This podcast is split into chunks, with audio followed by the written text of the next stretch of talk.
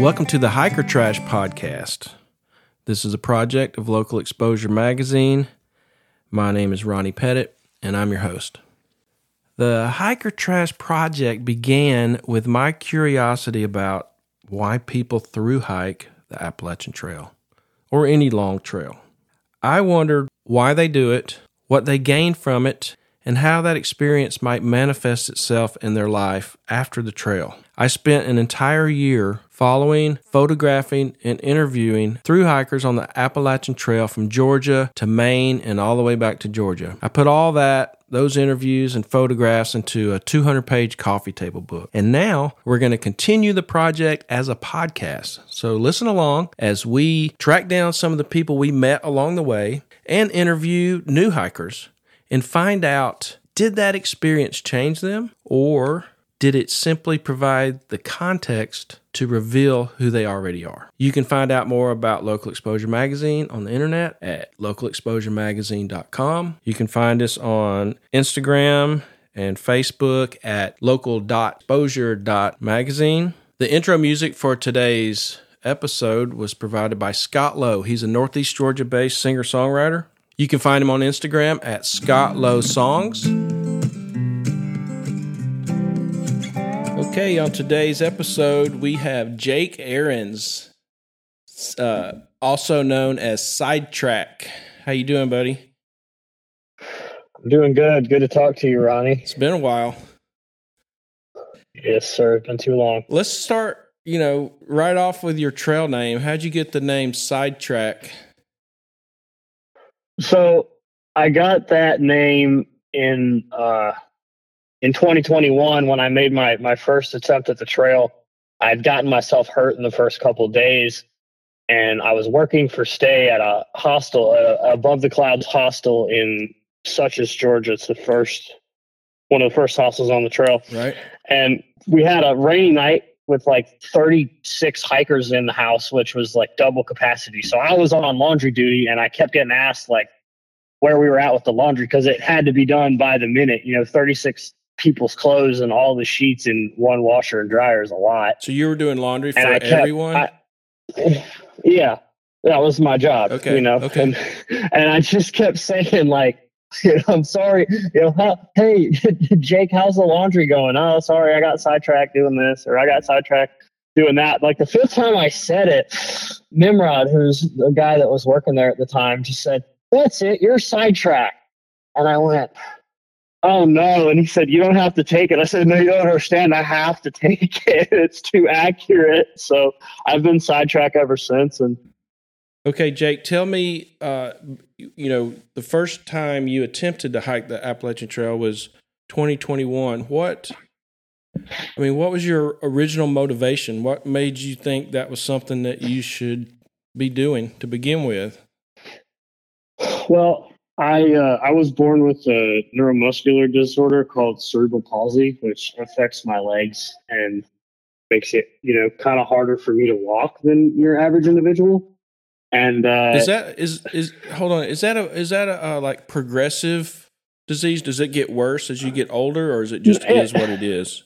It, so it doesn't the disease the the disease itself or the disorder itself doesn't get worse there can be like downstream effects. So like, you know, we it's almost like we age a little quicker because we've got some imbalances and things that are tight. So like, you know, if you if you've got it real bad and the whole front of your body's tight and you're hunched over, you may have some lung problems when you're, you know, as you age that you wouldn't have as a result. But the tightness in the in the the disorder itself doesn't get worse. Think about it kind of like a traumatic brain injury is is pretty much what it is. Um, but the, it, just that it happens, you know, before you're born, you know, right before you're born. Okay. So, so you, you know, have... ba- I'm basically I'm not to walk, and you know, had decided that in gratitude for all the therapy I got, that hiking the AT would be a really cool way to, you know, do a thing I'm not supposed to do. You mean uh, like physical therapy? Yeah, yeah. And you, you I believe you said before, you already had some like outdoor camping, backpacking experience. Yeah, I had I had been in the Boy Scouts for a number of years. Um, So a lot of like overnights. We didn't do a lot of backpacking, but I'd also been uh, to a summer camp and then worked on staff there, and they had done uh, some hiking trips. So I had maybe maybe a total of 200 miles of hiking under my belt at that time. Yeah. So what ended your first attempt? Essentially, my pack was way too heavy. Uh, I didn't really know any better. I was used to carrying 50, 60 pounds. So I thought, you know, 45 was reasonable. And I I got to Amicalola on the first day really excited. So I got there at like 6 7 o'clock in the morning and just lit out for Springer and uh, got to Springer at 11 and you know, didn't want to stop. So I did 16 and a half miles to Hawk Mountain Shelter on the first day. On your first day? With 45 pounds in my pack coming out of, uh, coming out of coastal Florida. Um, I mean, that's not like, a combination for success. So, I mean, you know, you get to Hawk Mountain Shelter, are you like knees hurting, ankles hurting, or what? You just it was uh it was hip pain. So it's it's the IT band. It gives a lot of people knee pain a lot of the time, but it also attaches at the hip, and it was so tight. I just the hip pain was horrible, and and I I didn't know anything about those parts of my body at the time, and so you know, I thought maybe, you know, oh, I'm sore now, but you know, day three, you know, tomorrow it'll be better. And then, you know, tomorrow, the, you know, tomorrow came and it hurt. And then I thought, well, it's just, I'm sore from the second day. So third day will be better. And, you know, third day I'm, you know, passing by Neels Gap and we, you know, we camped right past it and got up the fourth day and started ambling down the trail, and about two miles later, I was just crying because it hurt so bad. And I said, I can't, I'm not making it to Maine like this. And I turned around, and my buddies told me, they said, Oh, you got to go to Above the Clouds Hostel. It's a great place. They'll take care of you. Stay there a couple days, hang out, you know, you get better and get back on trail.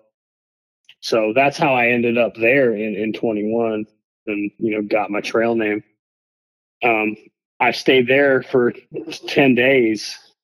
Okay, so that's why you were working there. You were kind of yeah. work, work for stay. Yeah, they. I, I told the guy Lucky that owns the place. I said, you know, I stayed the one day, and you know, I kind of had in mind that I was going to do this, so I'm like washing his dishes and doing all this stuff. And uh, you know, the second day, I said, hey, I'm happy to pay you, but I think I might need a little bit. And I know you don't normally do work for stay, but I'm worried that you know, if I stay here as long as I need to, I won't have the money to finish by the time I leave. And he's like, well, let's see if we can work something out. You know, I'll give you a couple of days. And then a couple of days turned into 10 days. And at the end of 10 days, he's like, you know, man, you gotta, you gotta amble on. And, you know, he, he did right by me. He did, well, he did right by me. And he, you know, he, uh, he gave me the money to buy a, a different backpack that wasn't this big heavy thing. And, helped me figure out my gear and, and all this stuff. So, you know, he, he really awesome. was a good friend to me. And then, and then hiking on up the trail, um, I ended up quit at mile 200 at Clingman's Dome. Um, just because okay. the pain hadn't gone away and I couldn't take it anymore. Uh, let me ask you this. Uh, I've seen people with cerebral palsy that, you know, really struggle to walk uh, or have a, a very pronounced limp or affects their gait. What was yours like? Were you able to? Were you? Did you limp as you walked or hiked? So, so my my severity is not not bad at all. Um, when I was a kid, it was a little bit more severe, but then I got all that intensive therapy. Um, I have had people comment and ask me if I'm okay. You know that I limp a little bit uh, especially when I'm really tired. So if I'm if I've been walking around like in a normal setting, right, and I've been walking around all day, I'll mm-hmm. kind of limp a little bit, and I'll, I'll, favor the right leg over the left leg a little bit. Okay. Um, but it's not it's not as pronounced as the majority of folks, and and that's kind of why I I feel like compelled in a sense to hike because I feel very fortunate you know, to be to be spared that, you know, a, an extra two or three seconds 10 seconds w- without oxygen to my brain and I could be in a wheelchair, but, but somehow I was lucky enough to be mostly spared. Um, but it does make things challenging and painful and my movement's not efficient. So I get tired more easily. Um, Okay. Um, but in hiking circles, I could, I could really get away with it unnoticed because everybody limps. Mean, everybody's sore. Everybody's feet hurt. You know, so you Yeah. see me like my normal tired is just the hiker hobble. you know, it just Yeah. kind of skated under the radar. yeah. Okay. So 2021, you get off the trail at Clingman's Dome. Uh, how'd you get home? How'd you get home from there? So it was interesting. I, I'd had the money saved for the trail. I got a ride off of Clingman's Dome from the park rangers. The only reason they did it is because it was like 34 degrees and raining. Yeah. and somebody happened to be available. Otherwise, I was going to have to like sneaky try to hitch down, which they don't like you to do from there. But I wasn't Right. going to make it to Newfound Gap. So I get a ride into Gatlinburg and I'm like, oh, my dream is dead. Like, but I'm not done. I'm not, I can't be finished. Like, this isn't over. And I got, I got a hotel in Gatlinburg and I called Lucky and I said, Lucky, how do I get, said, can I come back and, and hang out for a little bit? Like, I'm not ready to be away from these people and I needed somewhere to be while I figure this out. So I actually, uh, he knew a shuttle driver who had somebody in the area, and I actually got a ride from Gatlinburg back to Suches, Georgia, and, and stayed at Above the Clouds for two weeks. Wow. And then from there, you know, his wife's in Atlanta, so he was like, "I'm going to go see my wife in two weeks. Like, you work for me for two weeks, and I'll take you. You know, I can take you to the train station. You can take a train to the airport." So I took the train to the airport and went and flew out to Arkansas to, to do some work for my, you know, worked for stay for my uncle for for a couple of weeks while I looked looked and found me a job back in Jacksonville. Jacksonville, Florida was where you Yeah. Yeah, that's where. Well, that's I'm originally from Michigan, but that's where I'd been living at the time. I ran into Lucky several times when I was working on the Hiker Trash book, and um, as we can, you know, as we continue this project as a podcast, I look forward to being able to interview him, you know, on on on the podcast as well. Yeah, he's a he's a really interesting character for sure. I love him. So, uh, so you're done. You're off the trail. What's your mindset? uh, my mindset from you know the car ride down to Clingman's Dome is this isn't over. I, I don't know what it was. Uh, You know, I think in all honesty, it was just that the pain of of accepting failure was just too much, and uh, I, I couldn't I couldn't come to terms with it, so I just decided not to. You know, my, my way of coping with the, the emotional distress was just to say, well, no, no, no, no, no, I'll just try again. Okay. And I don't think it was really because I just wanted to try again because I've been having so much fun. Like I wasn't having any fun, but but I I hated what I felt it said about me to quit, right. and it didn't feel like me. You know, it didn't feel like this is something that that that's that I feel like aligns with my character or, or what I want my character to be. So, I So you decided a- the next year I'll come back. Okay.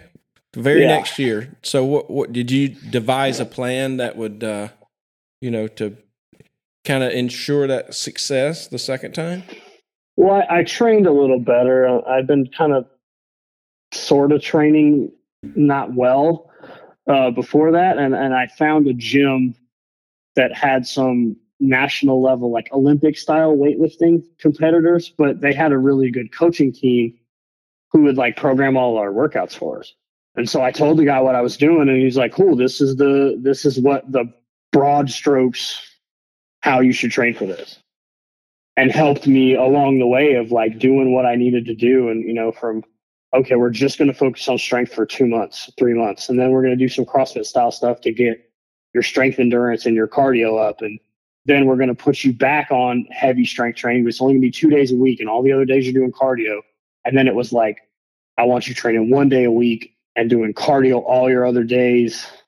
Do this type of cardio these days, this type of cardio these days, and then Saturdays like Saturdays for the for the five weeks before I went to the AT, there's no elevation in Jacksonville, so I put my pack on and I I go to work at my my golf course grounds crew job on Saturday morning, and I'd get off at eleven.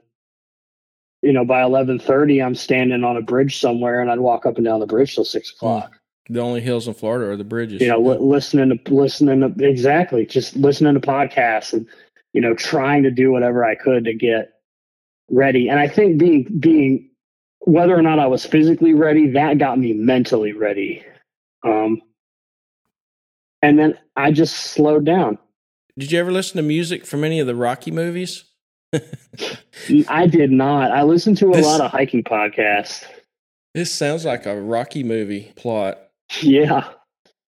Yeah.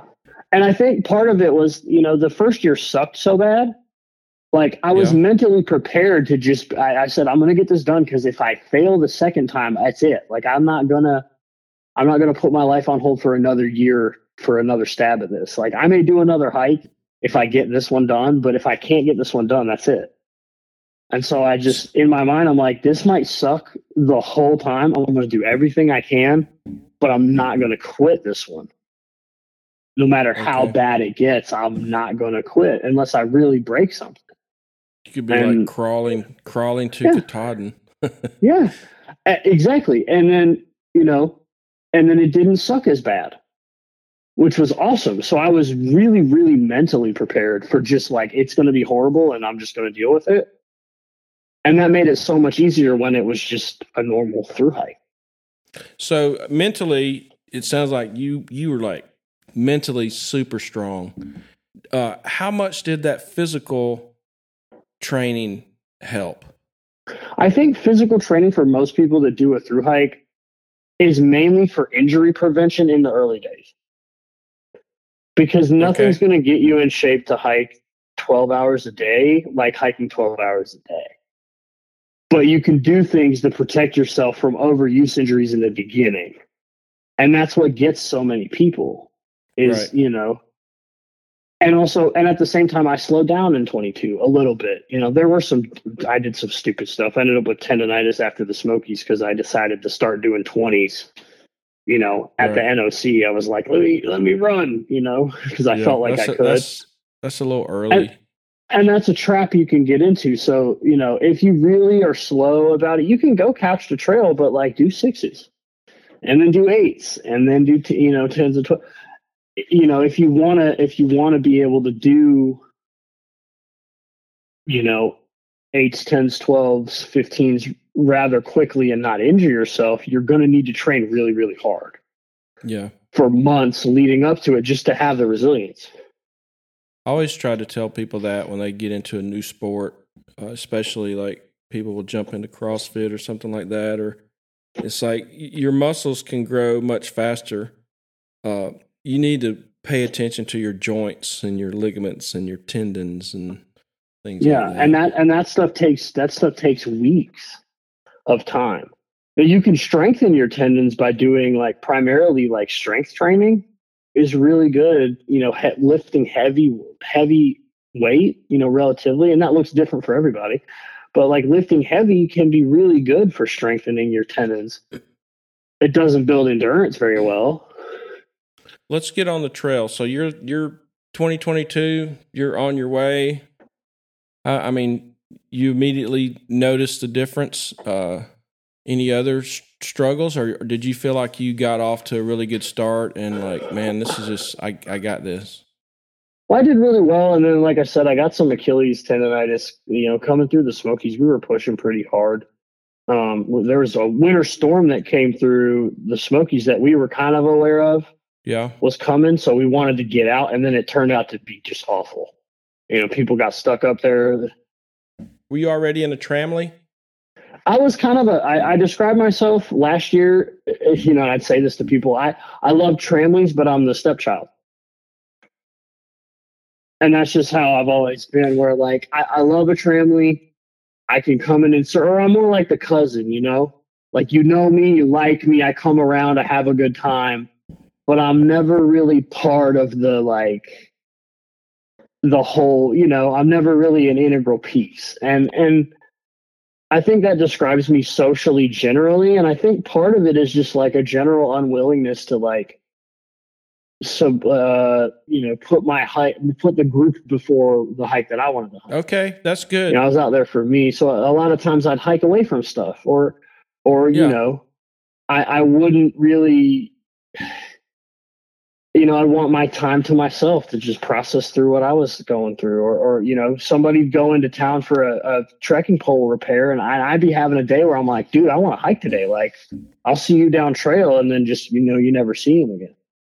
Okay, this is going to seem like a random question, but it's not. Uh, how would you uh, evaluate your self esteem? High, low, medium? Hmm. I am an egomaniac with an inferiority complex. I don't even know what that means. uh, it's- it depends on the day. I think, I think it's better than it used to be, and it's probably way better than it was before the trail, and a lot of times on trail. Um, I think I think out an outside observer would describe me as like very confident and competent socially. Um, but I've always been, I'd say, probably on the lower end of self esteem as far as like being a little bit socially anxious um, Okay. and, and wanting that uh, that approval. Um, yeah. but at the same time, you know, in, in that point in, in my life, I really was just sort of like, I'm going to do me. And I think, you know, It takes a lot, man. It takes a lot to hike and just say, I'm going to do me. I, you know, almost everyone I talk to in a tramily, I kind of touch on the idea that, uh, you know, it in a very short amount of time, there's an unspoken obligation to like stay together. And at some point, you know, if somebody in the tramily is more outspoken or headstrong, you know, there are people there that have to set aside their wants and needs and desires in order to kind of accommodate the tramily. And, I've heard this multiple times. and I'm so headstrong that I would just, it would end up being conflict for me. If that was me, I just, you know, I'm not that guy. And, and even being socially sort of, I, I would say socially concerned. Um, I'm very extroverted as, as you found in interacting with me. So I never felt like I needed to have a tramily to get my social need met. I could just roll into the shelter and like, hey, look, people, you know, and there's my social need met for the evening. I can, you know, strike up a conversation because the trail is is like that where you know I can Yeah. see somebody I've never met and we can connect so fast because Yeah. I've already got a, a laundry list of similarities between me and you that we don't even need to talk about just based off the fact that you're here. Right. Yeah, I can see how you're you can make friends easily. Uh, speaking of, we uh, we met at the Trail Days Festival in, in 2022, right? Yes, sir. Yeah, I was there doing. Uh, I kind of had a booth, but I was really just had my truck parked there and doing photographs and interviews. Remember that? I made a photo of you with a big eight eight by ten camera. Yeah, that was awesome. And it's funny because that wasn't the one that ended up the when I met you. I'd seen your setup, and I I don't you weren't really taking pictures of anybody, but I'd seen your setup, and I just came over to bother you because I was like, "What's this guy got going on?" you know, you were like the middle Yeah, of doing I- something, and I just but that's not the one that ended up in the um in the issue. That No. that was the next day. You grabbed me, and you're like, "Hey, stand right over there. That looks really Yeah. cool." And took Yeah, a and- and took a nice black and white photo. Yeah, that four by five camera I used the second day that I just that really worked out. The the 8 Mhm. by ten, to be honest with you, they just didn't look that great. Uh, Right. you know, trying to use a flash, and also, uh, that the film holder on that had a leak, had a light leak. Um, so the top of your forehead, you know, was messed up, and I was like, "Dadgummit!" But the other ones were so good. I mean, I just like so happy with that. But it worked out. Um, yeah. I get a lot of comments when I show people the issue. They're like, "Oh, you look so good in that picture, dude." Like, I know Yeah. Ronnie's a Ronnie's a magician. that's some good looking hiker trash right there. yeah, right. That's an oxymoron. so when I I remember uh, some of the people that you were hiking with in Virginia. Mhm. Uh, reality check, maybe. Yeah, I, I hiked around her, um, and I hiked with one of her friends. But you know, I'm, I, I knew her. Uh, we didn't. I couldn't quite keep up with them, but uh, Zen or good Zen, Zen. yeah, Zen's a Zen, good. Zen's a good a good friend of mine. Yeah, They were doing some serious miles.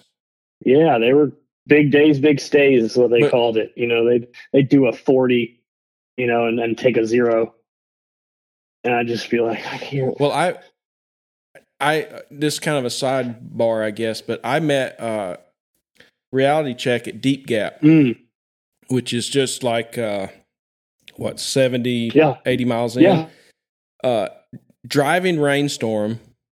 It was almost dark. I'd been doing trail magic and interviews.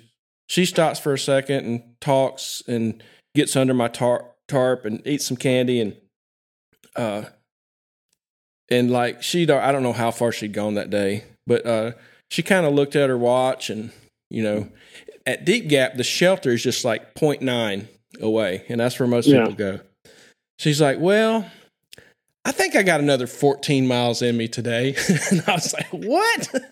yeah. Well, because for her that's started. like three hours. Yeah, yeah. Uh, but then I saw her again at uh, at Trail Days as well. But um, yeah, she was doing some serious miles right from the beginning.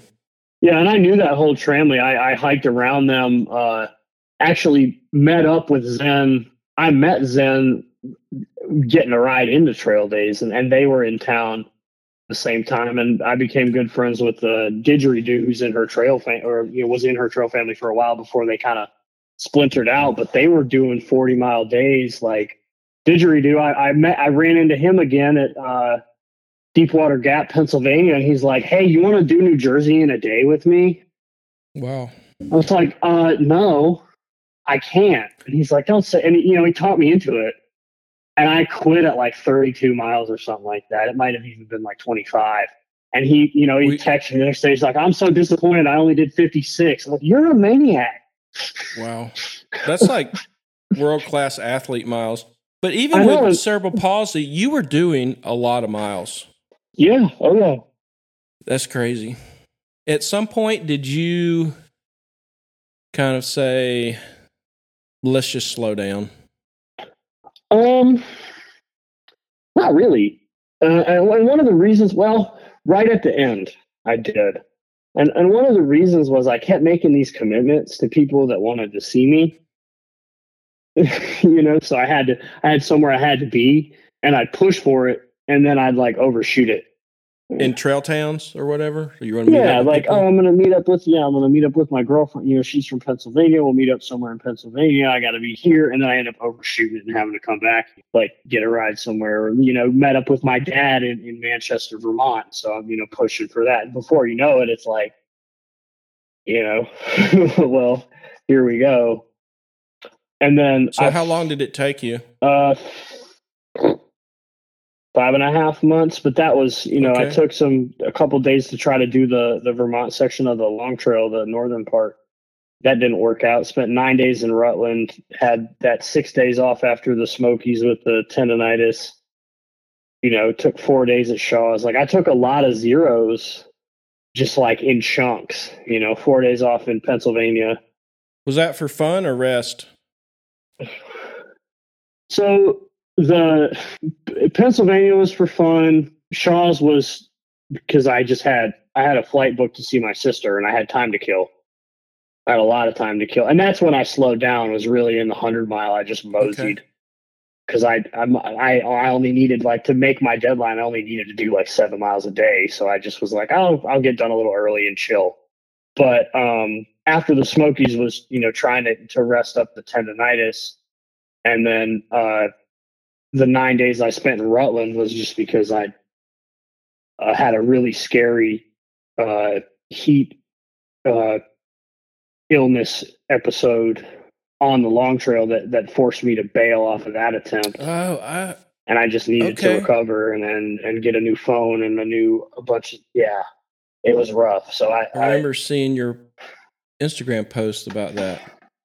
yeah I just I got heat exhaustion I was dehydrated and it was not it was not good. You know, I had the shakes and all that stuff, and you know, I told my buddy earlier on to like, hey, why don't you go ahead? And then you know, I start getting delirious, and you know, a couple people basically saved my life, and you came back into to Rutland and was kind of scared to to hike again. So I, I took some time and worked in the deli and they're running their dishwasher in their kitchen and they just fed me sandwiches nonstop for you know eight eight eight or nine days and then visited Lucky when he came south through uh, Killington right before he got off of his uh, section hike he did. Nice. And then you know moved on. But that one was, you know, that one was. Other than that, like uh, what did you struggle with on the trail? Sounds like physically you were doing good, or were you? I mean, did you? What was your biggest struggles? I had some. I had some knee pain. Knee pain in my left knee was probably the biggest issue. That sucked. Um, I had some mental challenges as far as you know loneliness and, and, and you know just anxiety. Uh, mal- malnutrition became an issue in Massachusetts. I, I remember running into a guy named Onesimus. He does trail magic. I don't know if you ever ran mm-hmm. into him. He's this he's old former army ranger, sounds just like Tommy Tran. Drives around in his Winnebago giving out ice cream sandwiches and ice cold beer to nice. hikers. He's a really cool guy. I've been seeing him since like North Carolina. I just kept running into him. And he in Massachusetts, we were sitting down at Trail Magic. He's like, I need you to eat six cheeseburgers. what are you talking about? He's like, You're too you're too skinny. And I was like, I know. So you know, those were kind of the three the three things. But I, I really did have a good time. Um, you know, if I had to do it over again, I'd have slowed I'd have slowed down. Did you bit. ever have a point where you near the end you realize that it's almost over and maybe you didn't really want it to be over yet? Yeah, that was like the the hundred mile wilderness for for me. A lot of people were, you know, they left Shaw's and they were really hauling butt to get to the finish. And and I'd given myself this sort of like I had to kill time because I had a flight that was in like 10 days. So it's like I got so much time. And I, I met back up with a couple of my friends who, you know, if I think about tramilies, like they're probably them and, and you know, maybe Zen and Sonar and, and Didgeridoo are the closest thing I had to tramily.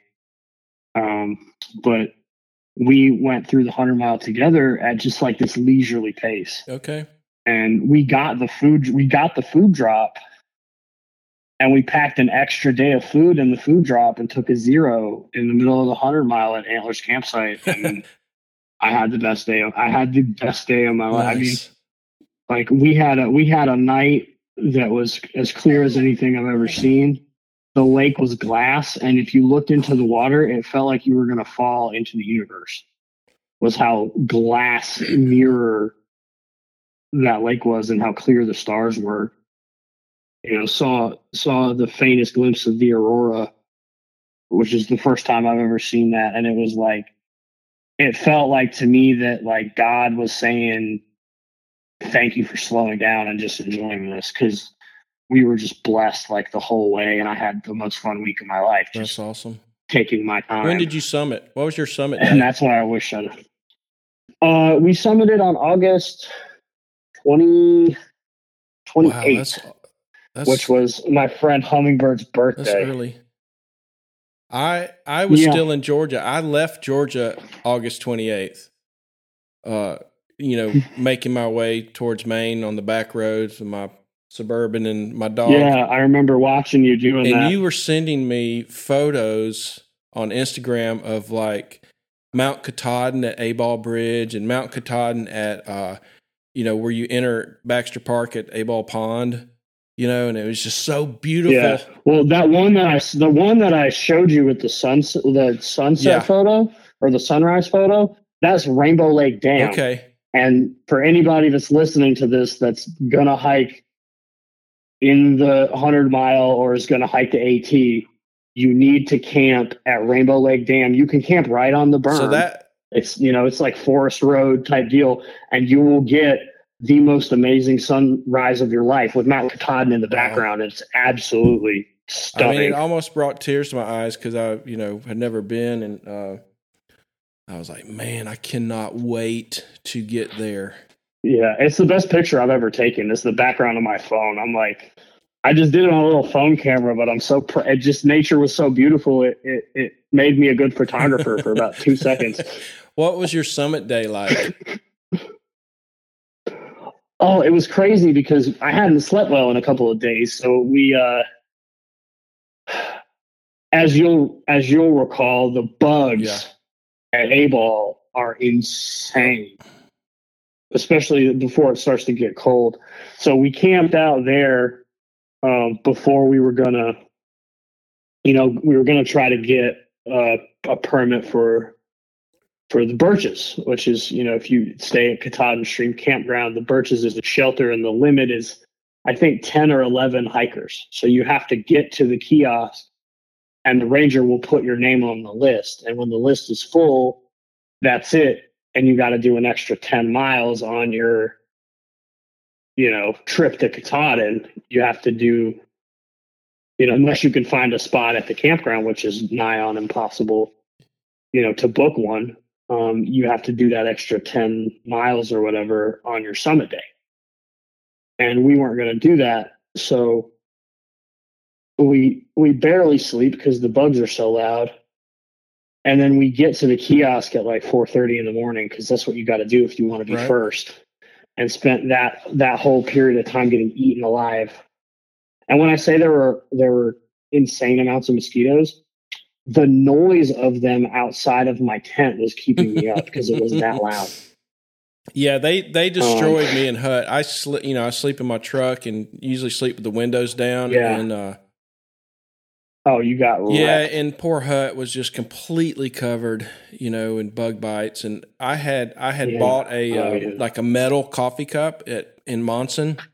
So what I was doing was yeah. I would grab some of that some lichens and that crispy moss or grass, and I would set it on fire in that cup, and I would use that to just smoke them out of the truck. Smudge out yeah, I do that like every twenty minutes. Uh, but but oh, still God. it was I it was bad. And I learned later that uh, like from a local, they said that the bugs were worse where the vegetation is.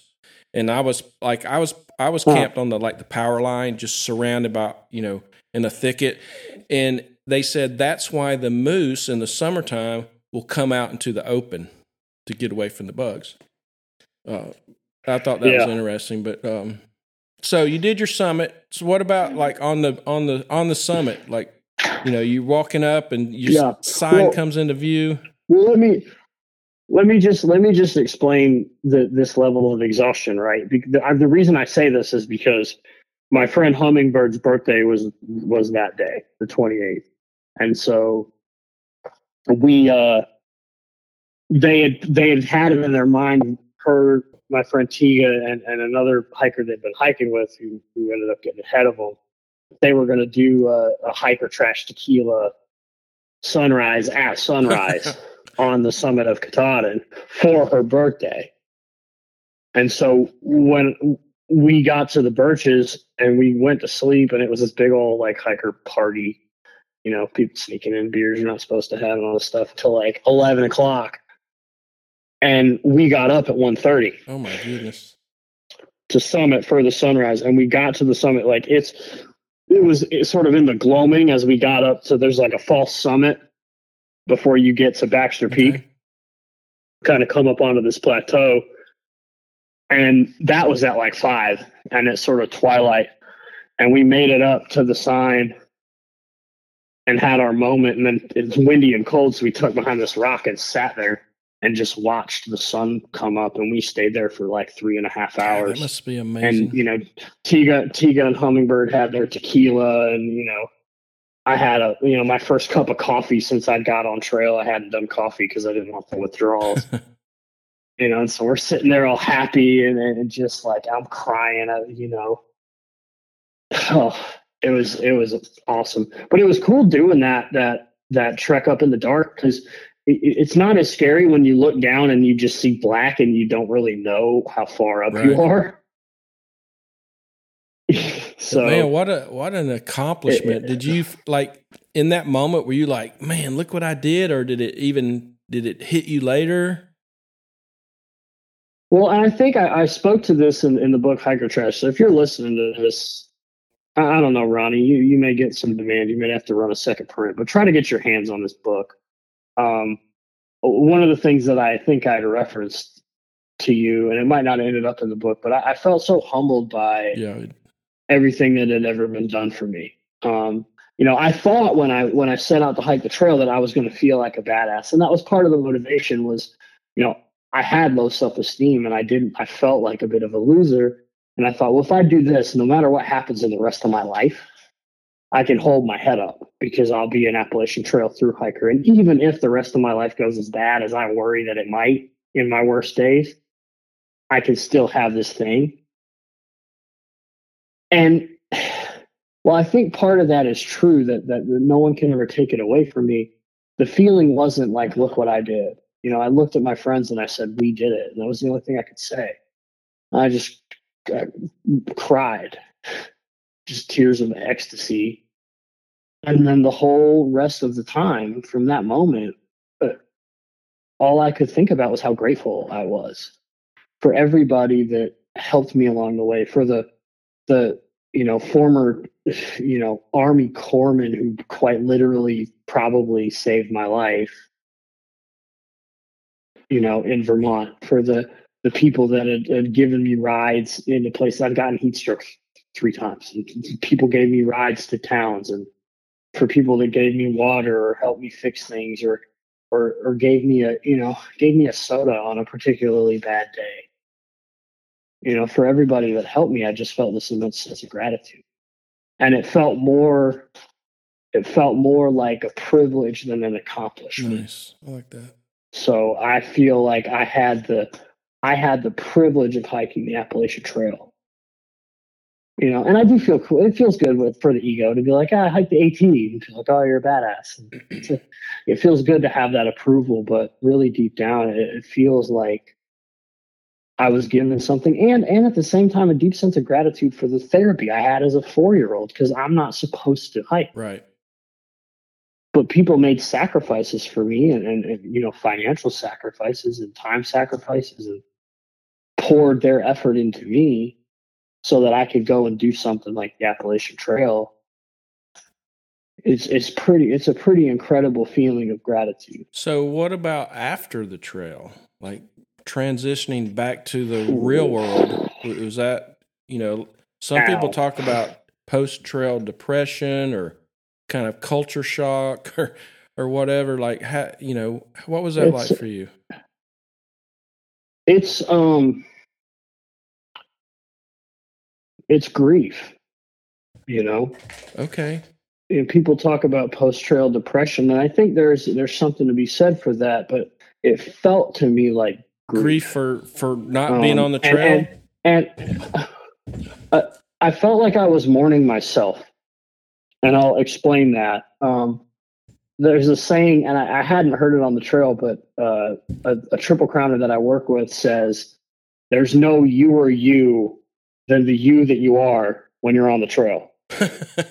okay and that's a lot of words, but I like it. You know, it- when you when you meet folks that are hiker trash, there's an authenticity and a freedom. And yeah, sometimes we act like children, but it's because we're not feeling restrained by the expectations of society. We're doing the we're doing the dance, or we're crying, or we're screaming, or we're you know em- embracing each other. We're, we're we've been so stripped down of society's expectations for acceptable behavior by the stress that we're undergoing.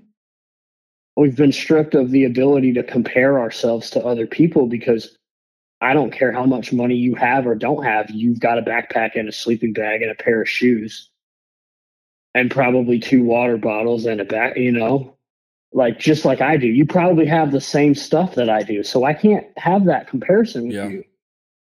And and then you know, and we're all playing the same game, and and and and, nobody really, I mean, and we all, you know, hike your own hike. Sometimes people get snooty about that, but you know, hike your own hike, do you?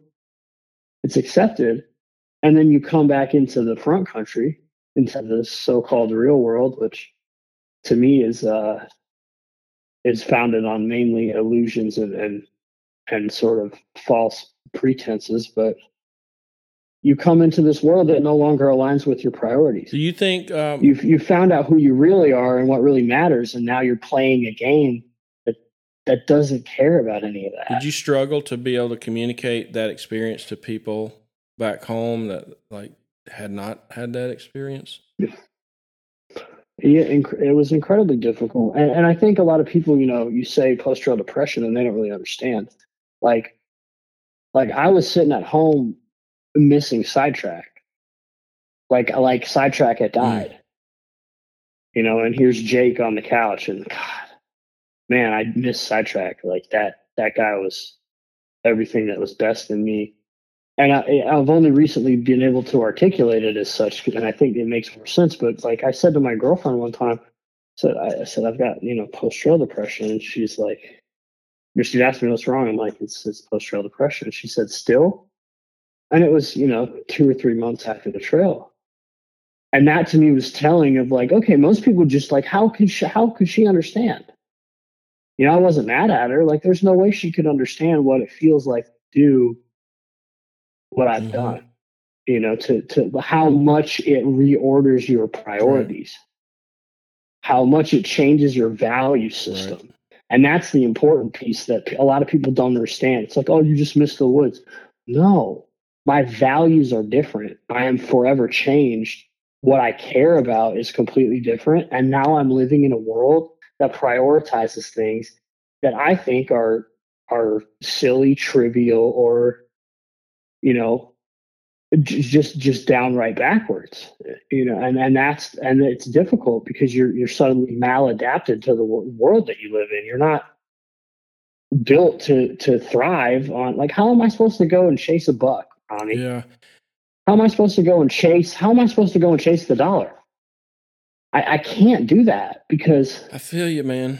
One of the one of the I can't uh, do that because I've been broken. One of the curiosities I have and motivations for this project is kind of to explore the idea or or explore the question is does an experience like this change you or does it simply provide the context to reveal who you already are. What are your thoughts on that? I I think well I I think that's a, a difficult question because now you're you're getting into like what's my philosophy on self and like personhood and and I, I i feel like both could be true depending on your perspective i feel like I feel like I was changed, but I also feel like, in a certain sense, a lot of things that I already felt, I was allowed to really truly feel and be. So I think it's a combination of both. I think I think that there are certain experiences on the trail that you have that you've never had before that that change you because now you have an, experience that provides you a reference point and a belief. And then there are certain other experiences like the social experience on the trail where so many i mean a lot of hikers are misfits and weirdos and we don't feel like we belong and then we feel that belonging, I don't think that's changing you and making you into this wacky free weirdo that we sometimes are on the trail. I think that's allowing you to express that. So I think it's pieces of both. You know, I think the I think the challenge you know changes you to be more resilient and and and and that, but so now like after the trail you've gone through that experience, you've you know gone through the adjustment of coming back to the real world, I guess, and maybe not even liking that. But um, what does that? Uh, does that change like your future decisions of like how you're going to live and what's next? Like, what are you going to do next? Are you going to you going to go get a insurance job? Or are you going to go do another epic, you know, crazy adventure? Well, let me let me hit that in two parts. So it did change things, and at first I went back and got a job. because I just needed to make some money. And I got a job at a pool construction company. And very quickly was very depressed because I was imagining my life if I played that tape out to the end and said, nope, I can't do that and stay alive. So I, I found a, a job that aligns more with what I love, which is uh, I work a job in wilderness therapy. So I get paid to take struggling folks out and show them the beauty of the wilderness. And then I basically am just facilitating their day while they do therapy the rest of the time.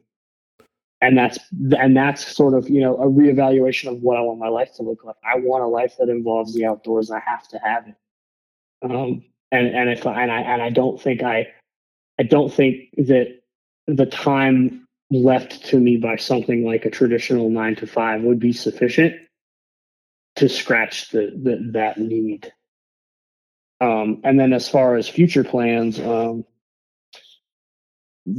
one of the things that allows me to work and have a semi-normal life some days is uh, I'm planning something insane uh, as a next hike. And I think we've already talked about this and, and maybe some cool things that we could do together around it. But I'm going to be hiking what's called the Trans European Alpine Route, and it's 4,000 miles. oh, we're not going to do a little bit more. We're just going to double it. yeah, yeah, and it's from the from the Atlantic coast of Spain okay. to the Black Sea coast in Bulgaria. Holy! And I'm I'm doing that. I'm doing that to fundraise for uh, for cerebral palsy research, and my, my goal right now is to hike 4,000 miles to uh, to raise forty thousand dollars for um, research that's going to help people like me to to be able to chase their crazy dreams the way that I. Okay, have. so go back a little bit. So that that's what's next. What's the name of that trail? It's called the Trans European Alpine Never Route. even heard of it. And it connects. It's it's brand new. It, it, I think it was developed in 2018. Okay. Uh, but it's it it it's a route. So what it does is it connects multiple long distance trails and, and some shorter mid distance trails across Europe. So it starts out on on a Camino. Okay. And so it does two two Caminos, the high route Pyrenees, a bunch of the GR routes through Spain, the Via Alpina through the Alps, the Via Dinarica through the Balkan states, and then I think it's called the Com Amin which goes through Bulgaria, and that's another long distance trail. So it, it, connects a bunch of already existing trail systems into one behemoth of a with some with some like road walks in between to connect them and such. Road walks, smaller trails, you know, kind of thing. It, it, you know, it's routes are a little different than trails in that it's kind of you can fudge it a little yeah. bit, and like I may decide that I want to do a road walk or I may decide I want to do a bushwhack okay. here and it's totally okay. Um, you know, it's not one big coordinated, maintained thing. It's just sort of something some guy thought of and then did. And then one other, and then one other guy did it. And then I said, that sounds pretty cool. And so I'm going to You know how it. many people have done it? Two. Two? To my knowledge. So you you'll be number three. How'd you even come up with this? This is crazy. It's funny because I was talking to my buddy. We were going to do a CDT solo hike uh, starting in July this year, uh, me and a bunch of my friends, and then people started dropping out. But uh, we were going to do that, and then my one friend Batona, uh, he he was doing research, and I said I want to do these international trails. We're talking about like our bucket list of, of hikes, and I said I'd love to get out of America at some point and do some international stuff, and told him some of the things I was looking at and he was like, "Oh, we could do the Via Alpina. That'd be cool." And then like one night, it was like one o'clock in the morning. I get this message on Instagram. It's like, "Dude, look at this." And it was he'd found the website for the TEAR, which is that that route. He was like, "Look at this, dude." And I was like, "Cool, let's do that in 25 after the CDT." And then I thought, no, like let's just do the main thing first um, and then, you know, started planning it. We were going to do it together, and, and he's just not feeling like he's confident in his financial situation. So now it's me, but but I've I've brought on a a uh, nonprofit partner to to sort of make it into something that's not only a crazy awesome through hike, but for a really really good cause. Are they going to help finance it for you? Um, no, they're sort of just the vehicle for for which that I can um, fundraise. It's it's called Cerebral Palsy Alliance Research Foundation. Uh, shorthand is CPARF because that's a lot of words. But CPARF is basically what they do is they fund research for early detection, which I'm a huge proponent of because the earlier you can detect, the earlier you can intervene, and the better the outcome is. And then they're also funding uh, like technology. So I'm getting an opportunity to work with a company that does like exoskeletons. They're going to put me in like a little robot leg suit in December, and we're going to do some cool stuff with that. Whoa. Um, and they work with chronic pain. So there's a lot of really cool things that are happening. And, you know, I'm really passionate about. Will you potentially hike the trail with like a exoskeleton or is that just going to be like a so test? It'll be like a training tool. So the the company that I'm working with is called Biomotum, and they have the ability to like it can help you, but it can also make things harder in certain ways. So it's almost going to be like a training tool and then I'll have the device and and and I can use it and I'm going to sort of test it for them and put it through. Okay. You know, so maybe I'll take it out on a hike and be like, "Cool, I'm going to go to the Whites with this, and I'm going to have it help me get up to Franconia okay. Ridge." But taking it on a 4,000 mile uh, hike with how much it weighs, if it runs out of battery, like I don't want to carry it you know so it, so it's it's it's not going to come with so me, the but, hike itself you um, you are financing on your own as of right now, um, I'm open to corporate partnerships, um, and I'm explore. I'm actively exploring, seeing if I can get some some help with with my budget side of things. But I do feel like I'm in a position right now financially where I can afford it. And um, what's it going to cost? Probably, my estimate currently is twelve thousand dollars. Okay. Which is, you know, it's a lot, but but I think it can be done for that. Um, you know and then my, my hope is that you know anybody who wants to help instead of asking them to give me money i, I just i just say hey why don't why don't we put this to use yeah. um you know so that so that other people just like me can can have the opportunity to do this. And it doesn't have to be like wow you're you have cerebral palsy. I can't believe you can do x. I'd love to live in a world where it was just like oh wow you have cerebral palsy. Like glad the stuff we have works.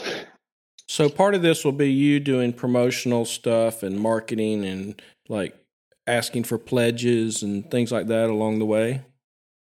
Yeah, yeah, and I've got you know a little over. I haven't booked my flight yet, but I've got about a hundred days um, until I'll be be starting. So I've I've got some time in the meantime to try to get some corporate partners and get some people. But we've already raised over a thousand dollars just by crowdfunding. How long do you think it will take to complete the trail?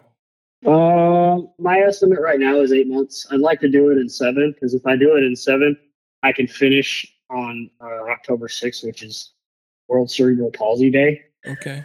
But probably eight months. There's weird like visa stuff. I've got to spend like 90 days outside of Europe after my 90 day or outside of the Schengen, which is a treaty within Europe. So I have to, I'll spend 90 days in like Spain and France, and then I've got to go spend 90 days in the Balkans. So, you know, I'll go as fast as I can in the beginning and then I have to slow down. And, you know, so that affects the timeline a little bit, but my estimate's probably probably eight months, hopefully seven. Well, you've really kicked it up a notch. yes, sir. that's that's yeah. awesome, man. I love it. So let's let's kind of wrap it up with this. Like, what advice would you give the people out there who aspire to do something like this, Appalachian Trail or any other long trail, that maybe don't have like a vast history of outdoor or backpacking experience? What what would you tell people?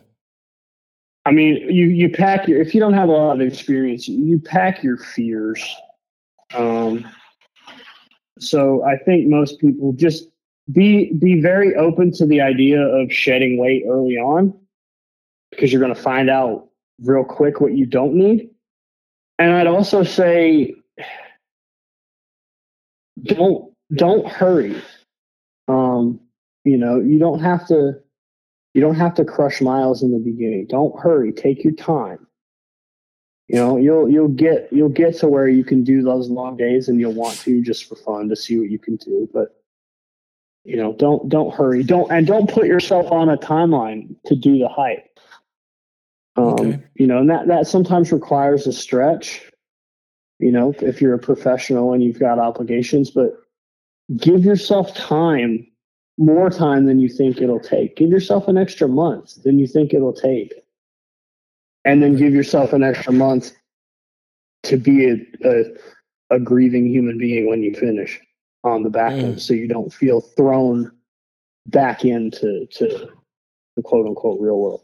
That's good advice, and maybe like some extra money to transition back. Oh yeah, yeah, and definitely budget budget more than you think you would. You would need to. Don't don't just budget for the hike. You have to budget for for your expenses afterwards as well. Yeah, I think that transition back, man, is something that people don't don't see on the front end. I did not myself, and yeah. Um, yeah. it's it's real. Uh, but you know, that's yeah. what like this things like this are for, is so people mm-hmm. can like uh, hear you know real experiences and um, yeah, hopefully form well, some authentic or real expectations and can I say this because I know we're wrapping up, but this is just on my heart. Uh, if you're going through post trail depression, if you if you just hiked the AT, or maybe you hiked in 22 with me, or maybe you hiked in 21, or whatever, if you're going through it, especially those folks that just finished, stay connected to your community because it may look like their life is great, and you might talk to them and they might say they're good and you may think you're the only one that's dealing with this. You're not. So reach out to your community, stay connected. If you don't have anybody to talk to, I just gave Ronnie the Instagram. Send me a DM, I'll talk to you. But stay connected to your people.